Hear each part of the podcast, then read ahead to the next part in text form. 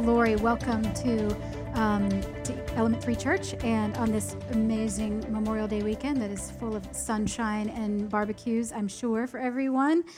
Um, yeah, I know. We can't get enough of the weather jokes because all of us are just in disbelief at the, the you know, the, the, the holiday weekend, which is real, which is also the kickoff of summer is starting this way. Although I think we all know the kickoff of summer was like somewhere around the middle of March when the temperature jumped to 150 degrees. But traditionally, this would be the kickoff of summer for other people around the country. So, um, yeah, not for us so much. So, yeah, I my, like I said, my name is Lori, and I am very happy to be here. And by that I mean I'm very happy to be standing right here I know, thank you.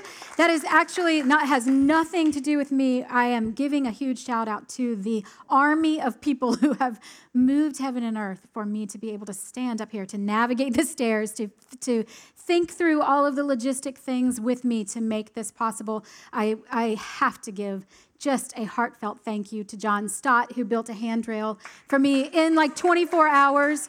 Um, so I, it was on the other side of some sorrowful tears when I figured that it, when I realized on Friday that it was going to be very challenging for me to get up here. And so he worked hard like he always does to make this a little bit easier. So I'm very grateful. Um, that adds to my joy about being here. So thank you for joining us and for um, and for choosing to be here today.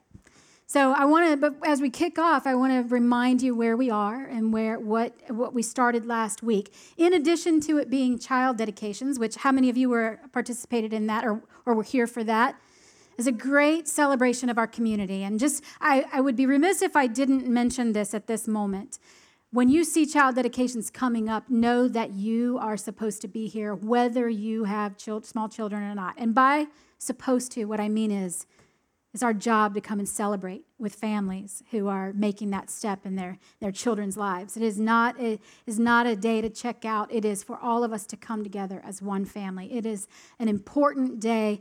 It was a great day last week. And in addition to that, Pastor Eric also kicked off our new series, walking through the book of First John.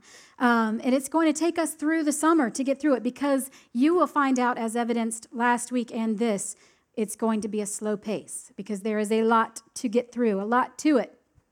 So I want to give you another. Oh, I'm sorry. Yeah, the series name is "This Is How We Know."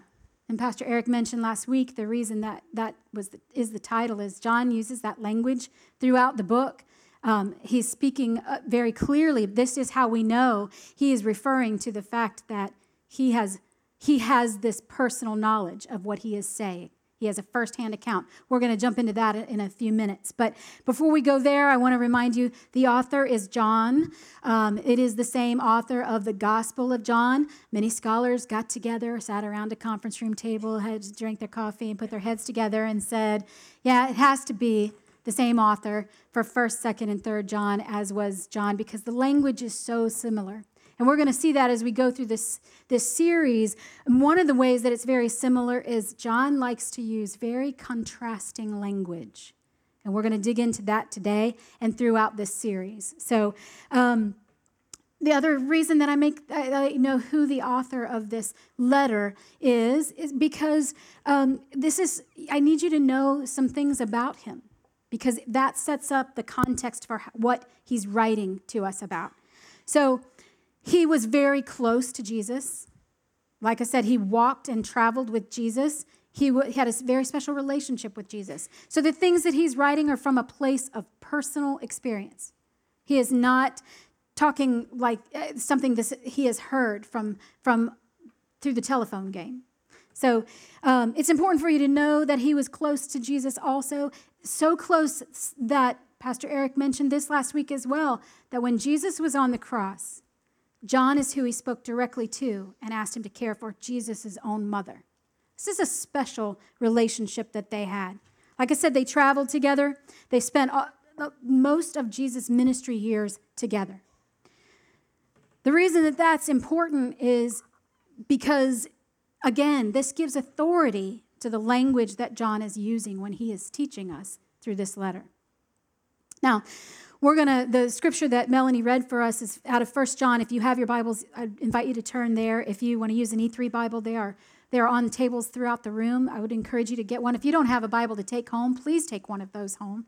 Um, we are the verse, the verses that Melanie read are actually out of the Common English Bible. That's a slightly different translation, but certainly you'll be able to follow along. John, I want to talk about who John is writing this letter to. We've talked about a little bit about who John is and the authority that where he's coming from in writing the letter. But I want to talk about who he's writing to. Now, Eric, Pastor Eric talked to us last week a little bit about this is not, this is a community of believers near Ephesus. It is not a single church as we would look at like this building as a church. It's more likely that it's a group of house churches that have come together. They're a part of this community and they are they are doing church together. This is how churches started then, and it's largely how churches start now. So it's very similar. So what's happened is John is has heard back from this community. Now, these are people that he has previously taught. He has a personal relationship with them, and he has taught the teachings of Jesus to these people.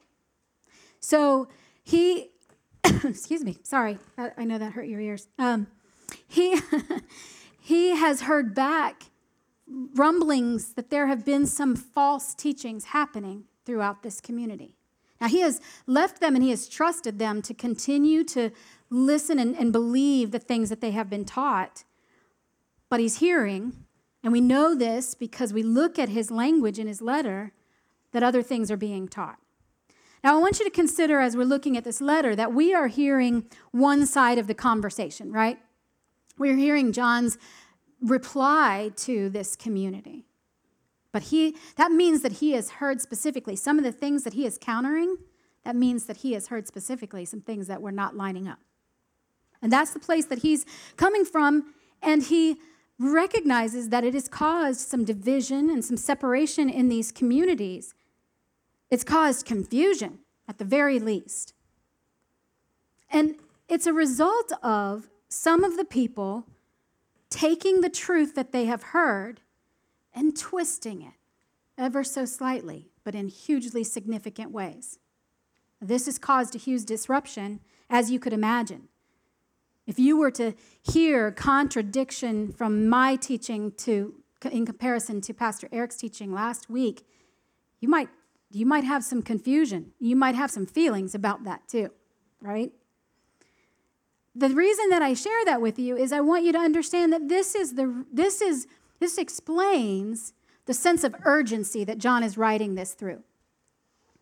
This explains, in some cases, the harshness of the language in the letter that we're going to talk about. He's talking to them and even refers to them throughout this book as his children, just like he did even in the Gospel of John, as his children. He, is, he has a special relationship with them, and he is speaking to them like a parent who recognizes that his children are in danger because that's exactly what's going on. Now, for any of you who are parents in the room, maybe you can understand what I'm going to say. And even if you aren't, you probably have seen a, a, situation play out where a parent has watched a child test some boundaries and go just too far with with they're now in danger. And this happened, this played out in my life. It's played out in my life multiple times we between Carl and I, we have four children. It has happened a lot, but the one that the instance instance that I want to tell you about this morning is is uh, Jackson, who um, serves here in this community. He's our 16 year old son, and when he was about two, we were on a family vacation to a place that we love to go, Cape San Blas. I, it's, I, I hate, I hesitate to tell people about it because I still feel like it's undiscovered and like my own little private island, but it's not. But um, it is just a, a gorgeous stretch of beaches. And we've been going there for years and, and went for years after this too. We stayed in a condo and we were walking to the beach. And to get to the beach, you have to go past this community pool where we also spent some of our time. Now, Jackson, like I said, he's around two years old at this point, and he has gotten ahead of my husband, Carl, who probably, as the cabana boy, was carrying all of the stuff to get us to the beach, right? And so Jackson has decided that he wants freedom, and he takes off running, you guessed it, for the deep end of the pool. Now, I'm going to pause right here and say If you're a parent, what is your response in this moment? Is it for you to go, now, Jackson, now let's consider for a moment the choices that you might be making. Perhaps let's reconsider. Let's talk about the potential danger. Let's let's really just embrace this moment and think this through. Is that the response? No. No, it was the group of all of us coming together, screaming his name and screaming things like, Stop. Now, I'm going to tell you, because I forgot to tell the nine o'clock gathering, that clearly he was saved. This is how that played out. My husband, who apparently in that moment became a superhero, leapt from however many feet away he was to the edge of the deep end as Jackson is going under and grabs the boy by his swim shirt and brings him out of the water. I mean, it happened in a split second, but, but it was terrifying for everyone involved except for Jackson. So all of us are screaming because he was in danger. There was something at stake. His life was at stake. He didn't know how to swim and he didn't have his swimmies on. He wasn't supposed to be in the deep end of the pool. He wasn't supposed to be in the pool at all. He was in danger. It was real danger. This is the, the tone of John's language. He is, that's why he's speaking so harshly in some places, because he knows these people, he cares very deeply about them, he knows what he has taught them and the family that they are a part of, Christ's family, and he has heard that they are in danger because they have started to believe false teachings. I don't know if that hits home for anybody here, but it, that, hap- that can happen very easily. We can all, if we think about it, think about a, a thing that we know to be true that we adjust ever so slightly to make it a little more comfortable. Now, I'm going to tell you that's where we're going today. As hard as that may be and as uncomfortable as that may be, that's where we're going today because that's where, just in the first 10 verses of this book, that's where John goes. Again, it's about his urgency, um, it's about his care for them. He knows that some of them are turning away from the things that they knew to be true, and he might feel a little betrayed. He, at the very least, has to feel hurt and probably a little ticked, I would think, because he's spent a lot of time with these people and he's invested a lot in them, telling them the truth. Not the truth, not some version of the truth, the truth of the firsthand account of Jesus' teachings. This is significant. So, we're going to talk for a minute about the, who the audience is. It is this community of believers, but there are really two audiences here. I'm going to go ahead and sit if that's okay with you guys.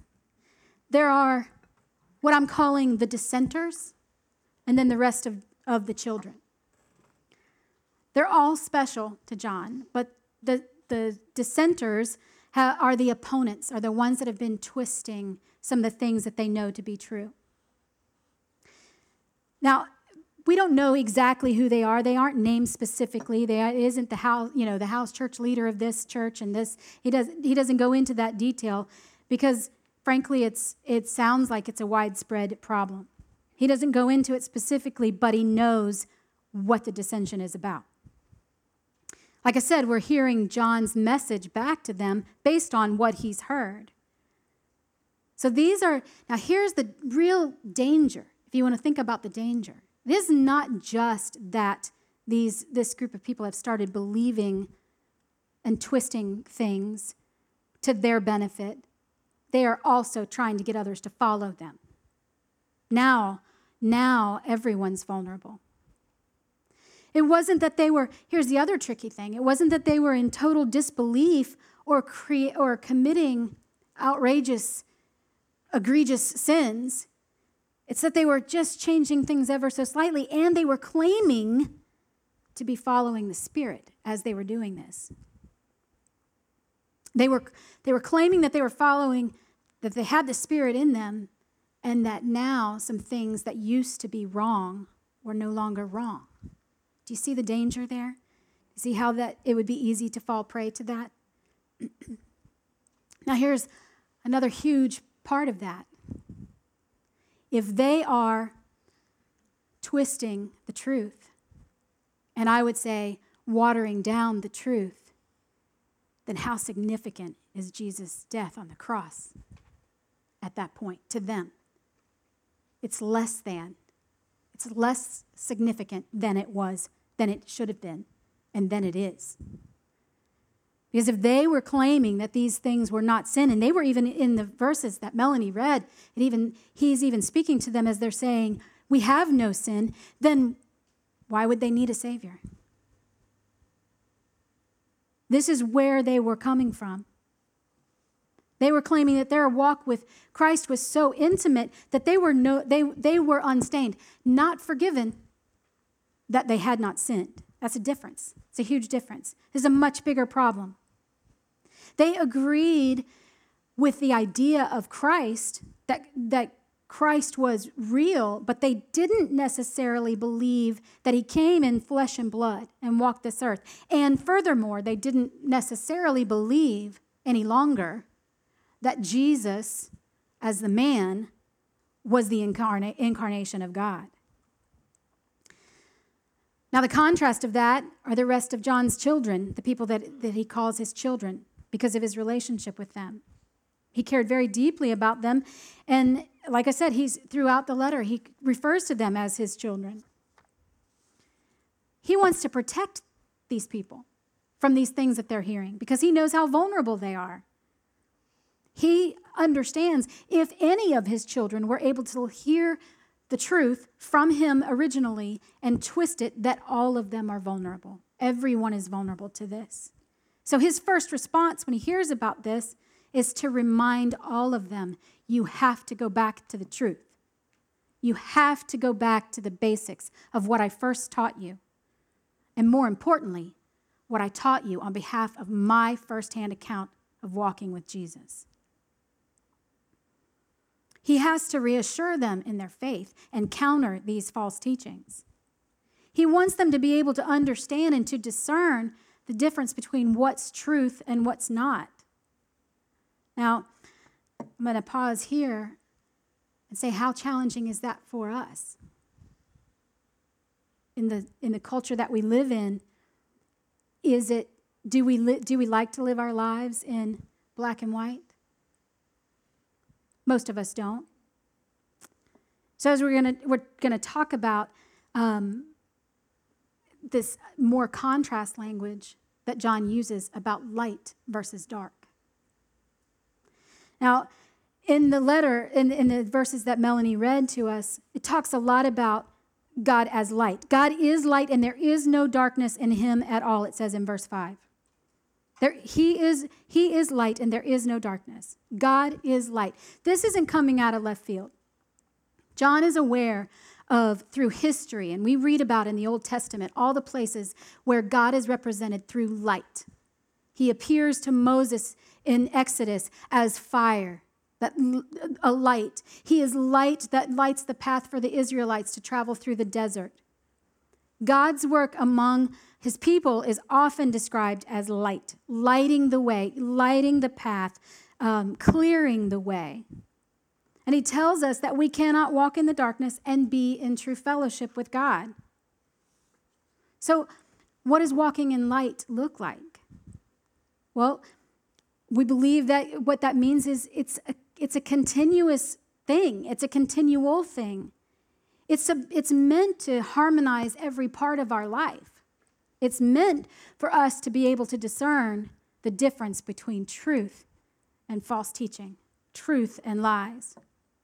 Now, I'll make no mistake, none of us, including and especially me, does that perfectly. No one. No one does.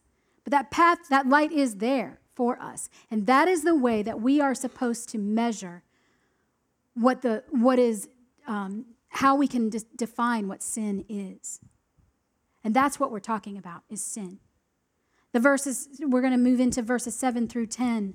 Um, this, this teaching is not just about bad teaching, this is about false teaching. These dissenters have started to, to make sin less than the, and, and a broader base. They have started operating not in light versus dark, but in shades of gray, somewhere in the middle. I think we all know that's what society would want us to do, even still today. This is, this is, this is not a new problem, but it is still, it's a current problem. Sin, in case you don't know, is simply this sin is missing the mark. If you envision that Christ is at the center of a bullseye, this is our target. This is God is in the center of the bullseye. Anything that doesn't hit the very bullseye is sin. It doesn't matter how far outside the lines it is. We like to say here at E3 that everything that falls short of the glory of God is sin. I say we like to say it. We don't like to feel it, but we like to say it. And that doesn't mean that we don't sin. Everyone does. We know that. Everyone does. We know also that we are redeemed people. We are forgiven people, but we are living in a fallen world and our struggle with sin is real. Now, like I said, the caution is how do we define what sin is? It has to be measured through the lens of God as light, through what God says is sin, what God says is truth, and what isn't. Sin is real. And just like we talked about with the dissenters, if sin wasn't, then we wouldn't need a real Savior. There'd be no reason. Sin requires God's forgiveness, and the death of Jesus the crucifixion provides that for us. I don't think anyone can look at the work of the cross and say, I don't need that. I don't need that. That's not for, he's not up there because of me. I, I haven't personally met anybody who feels that way or has said that to me, but clearly this was an issue that John was confronting. And the scripture says if you say that you don't have any sin, then you're calling God a liar. Because God knows that everyone sins. Here's the paradox that is difficult for people to wrap their head around, but is still nonetheless true. The people who acknowledge they are not fit to be with God are the people who can be with God.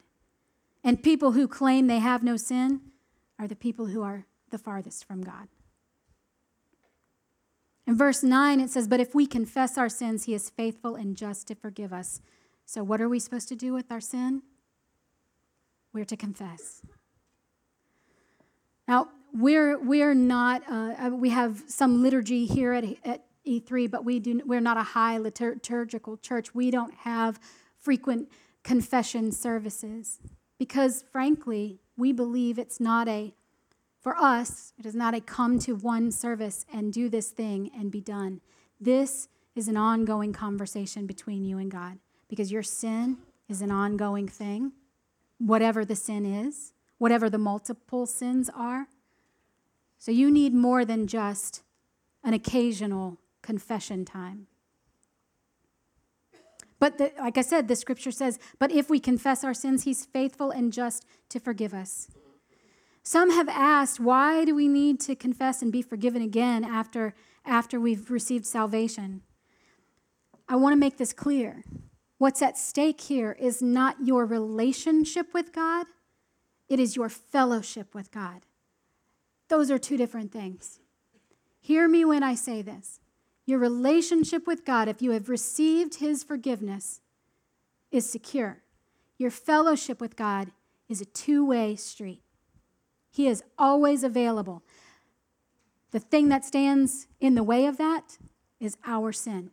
That's the reason he sent his son to begin with, because there was a separation between God and his children, and it was because of sin. And he sent his son to die on the cross so that that barrier doesn't exist anymore. So, anytime that we entertain sin in our lives, we let that barrier come into not our relationship with him, but our fellowship with Him. So, what does confession look like if you've not experienced it? Confession is simply agreeing with God. It's agreeing that there is this thing That's wrong. And I know this because I've measured it by the truth of God's word and the light that has been shown on it. And it is either black or white. It is not gray. It is sin or it is not. It is not measured in degrees. I know this is harsh language because it's that important. It's agreeing and then acknowledging it to God. And here's the other hard part then it's humbly asking for forgiveness. Now, that's one of the hard parts. The next one is just as hard it is committing to not doing it again. I used to tell my children when I was teaching them to say, I'm sorry for something that they did, that I had to explain to them it's not just asking for forgiveness for what you've done. When you say you're sorry, it means you are going to not do that again. As, as much as you are in control of it, you will not do that thing again. That's what I'm sorry means when I was teaching my children. That's part of confession. The commitment, don't miss that piece. It doesn't mean that you won't be forgiven again if you do stumble. It means that you are going to try and you are going to invite God into that and ask Him to help you to battle that sin and to have it gone from your life. We don't confess to gain God's acceptance. He's already accept us, accepted us, but it's to remove that barrier. Just as darkness can't exist in the presence of light, sin can't exist in the presence of a holy God. It can't. That's the separation. It's difficult, I know, for us to acknowledge our faults and our, our brokenness because it's weakness. And we live in a world that wants to tell us weakness is bad and we, are, we need to be strong. Humility looks like shining a light on the weakness and saying, This is, this is the thing I'm struggling with. This is who I am. It's not who I will be, it's not who I want to be, but it is who I am right now. Confession, confession frees us to enjoy a fellowship with God. We can't, like the people that John is writing to, we cannot deny our sinful nature. Everyone sins. We can't think we're above it. That's when we'll stumble the hardest and the farthest. That's what happened to the dissenters.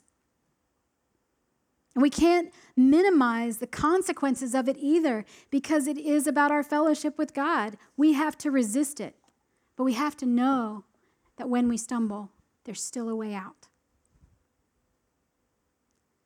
So, we're going to spend the next couple of minutes reflecting on a couple of hard questions.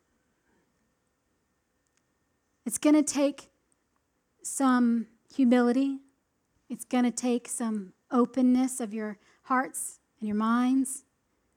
It might be going to a place that you didn't intend to go or don't like to go. But I want you to take these questions and, and ponder them over the next few minutes.